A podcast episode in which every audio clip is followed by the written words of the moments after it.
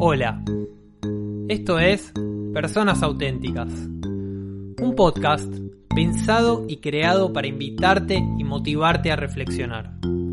Soy David y estas son las historias, ideas y aprendizajes que encontré y quiero compartir con vos.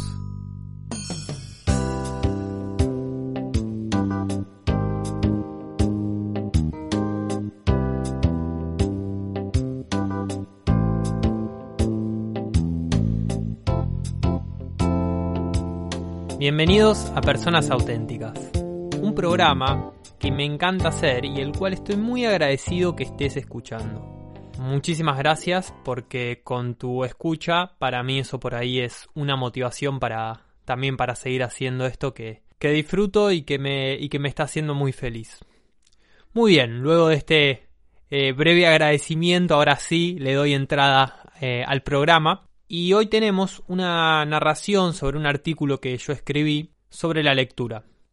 En la misma creo reflejar mucho de lo que yo siento sobre el leer, lo importante y lo lindo que es y lo enriquecedor que puede ser para la vida.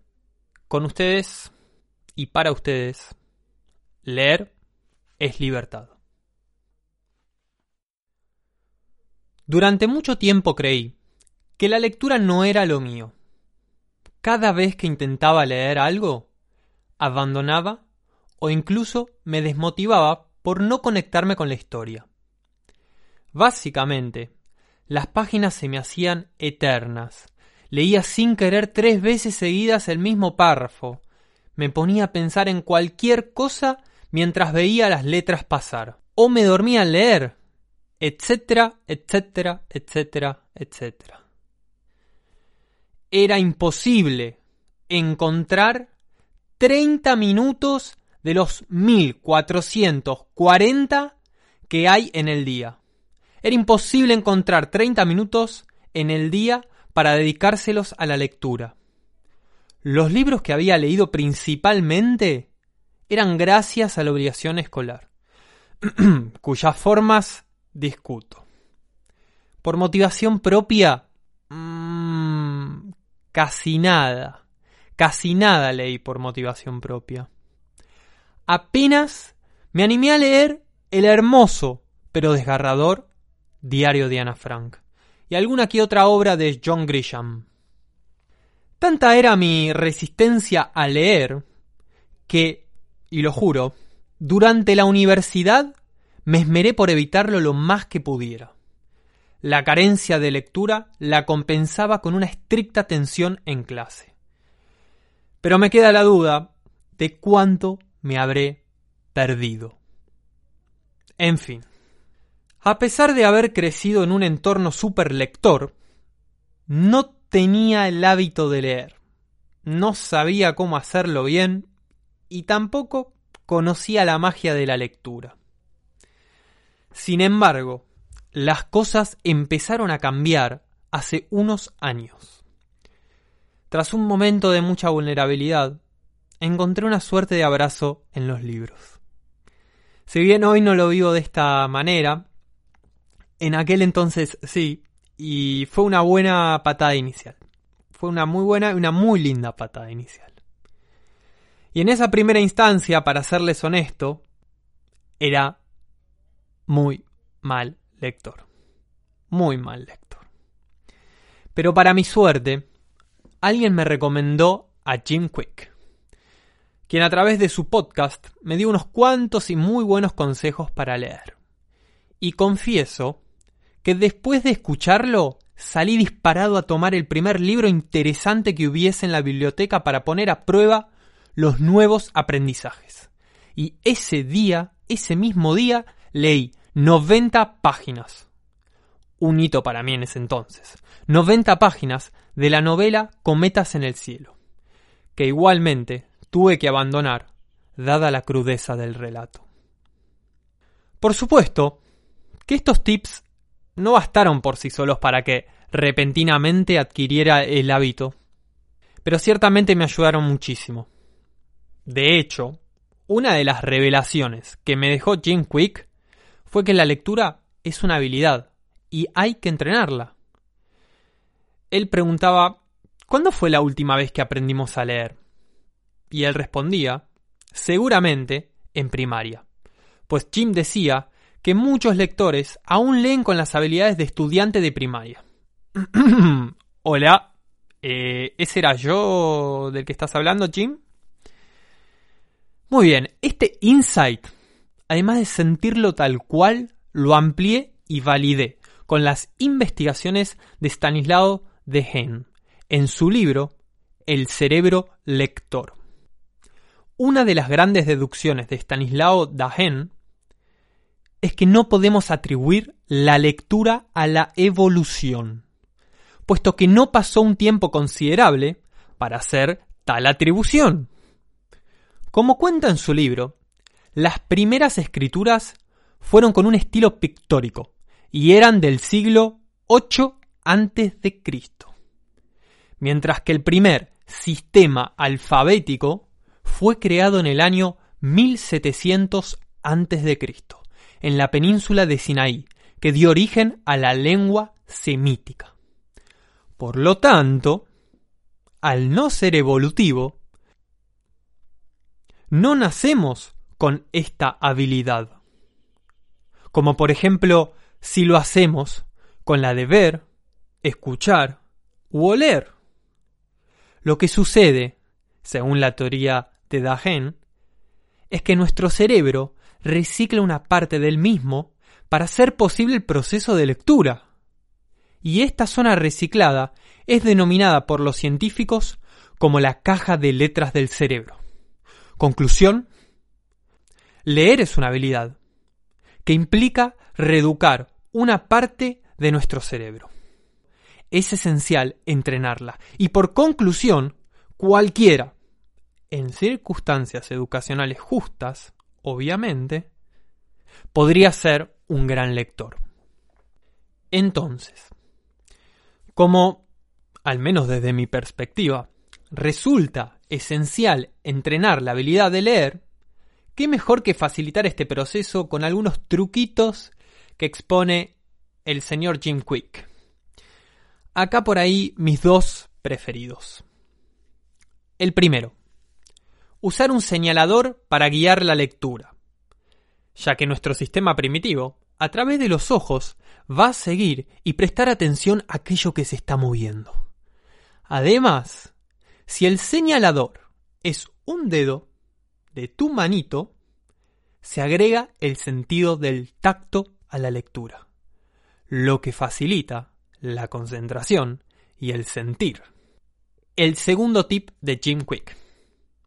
Escuchar durante la lectura música de 60 BPM, como lo es la música barroca, ya que esta música, este tipo de música, pone al cerebro en un estado alfa, de relajación y conciencia. Entonces, la lectura es una habilidad que se puede entrenar.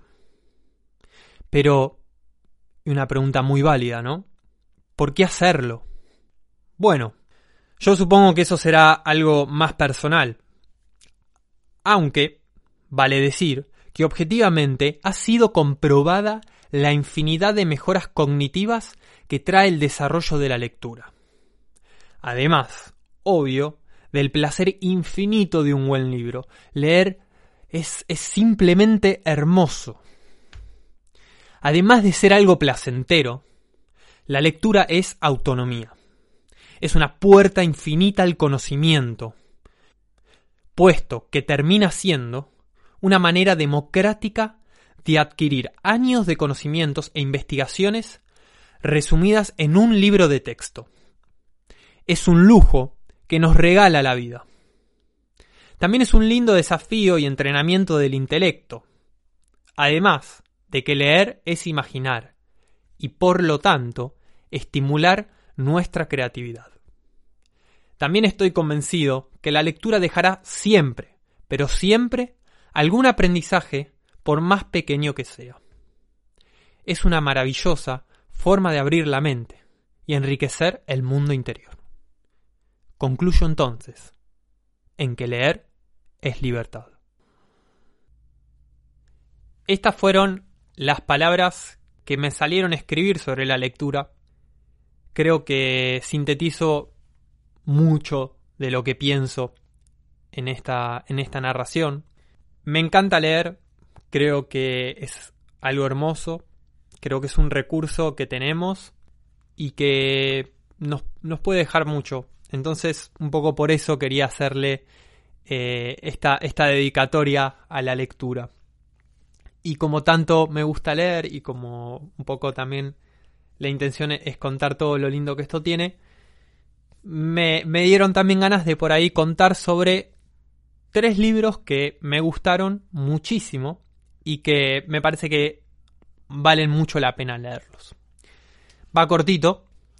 Em, el primero es El hombre en busca del sentido. Lo escribió Víctor Frankl y es un libro hermoso. Eh, es un libro hermoso. Podría hasta renovar la visión sobre la vida. Por supuesto que no es eh, un manual de cómo vivir. No, eso no, al menos yo no creo. Pero sí es un libro que, que te abre mucho los ojos eh, justamente sobre lo que dice, ¿no? Sobre el sentido de la vida. Es desgarrador el relato que hay de fondo, porque el relato de fondo es los prisioneros en los campos de concentración.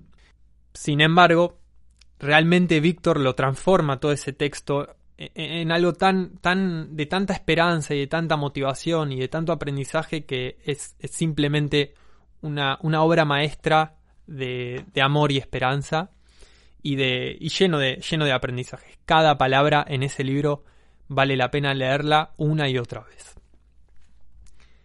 El segundo que tengo para, por ejemplo, para ponerlo en el podio, ahí me gustó más, es La inteligencia emocional de Goldman.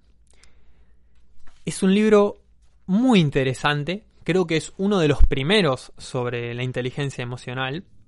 Está escrito hace unos cuantos años, con lo cual posiblemente cuando lo leas, si es que lo lees, eh, vas a ver cómo está como de, eh, cómo está escrito para el público de aquel entonces, pero cómo está lleno de, de conceptos tan, tan, tan lindos que te llevas y, si los podés incorporar, porque seguramente algo vas a incorporar, te, te facilitan la vida.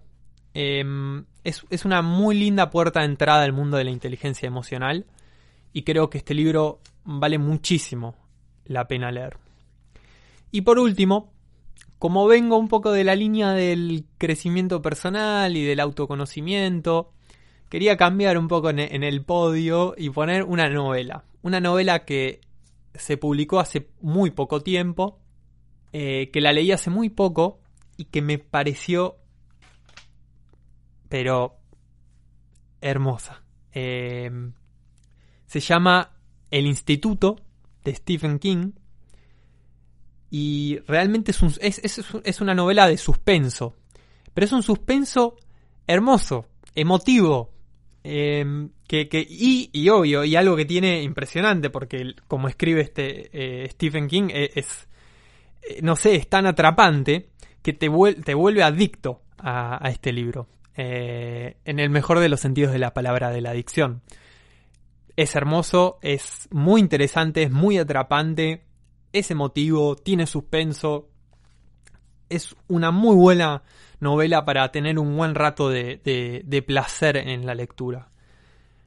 Así que con, estos tres libros, El hombre en busca del sentido, La inteligencia emocional y El instituto, más las palabras eh, que les dije sobre la lectura, eh, espero haberles dejado, haberles dejado algo con esto y, les agradezco muchísimo por escuchar. Los espero en el próximo programa.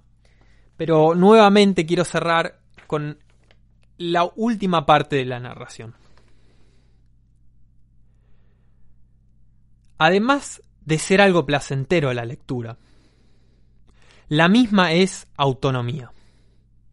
Es una puerta infinita al conocimiento, puesto que termina siendo una manera democrática de adquirir años de conocimientos e investigaciones resumidas en un libro de texto. Es un lujo que nos regala la vida. También es un lindo desafío y entrenamiento del intelecto. Además de que leer es imaginar y por lo tanto estimular nuestra creatividad. También estoy convencido que la lectura dejará siempre, pero siempre, algún aprendizaje, por más pequeño que sea. Es una maravillosa forma de abrir la mente y enriquecer el mundo interior. Concluyo entonces en que leer es libertad.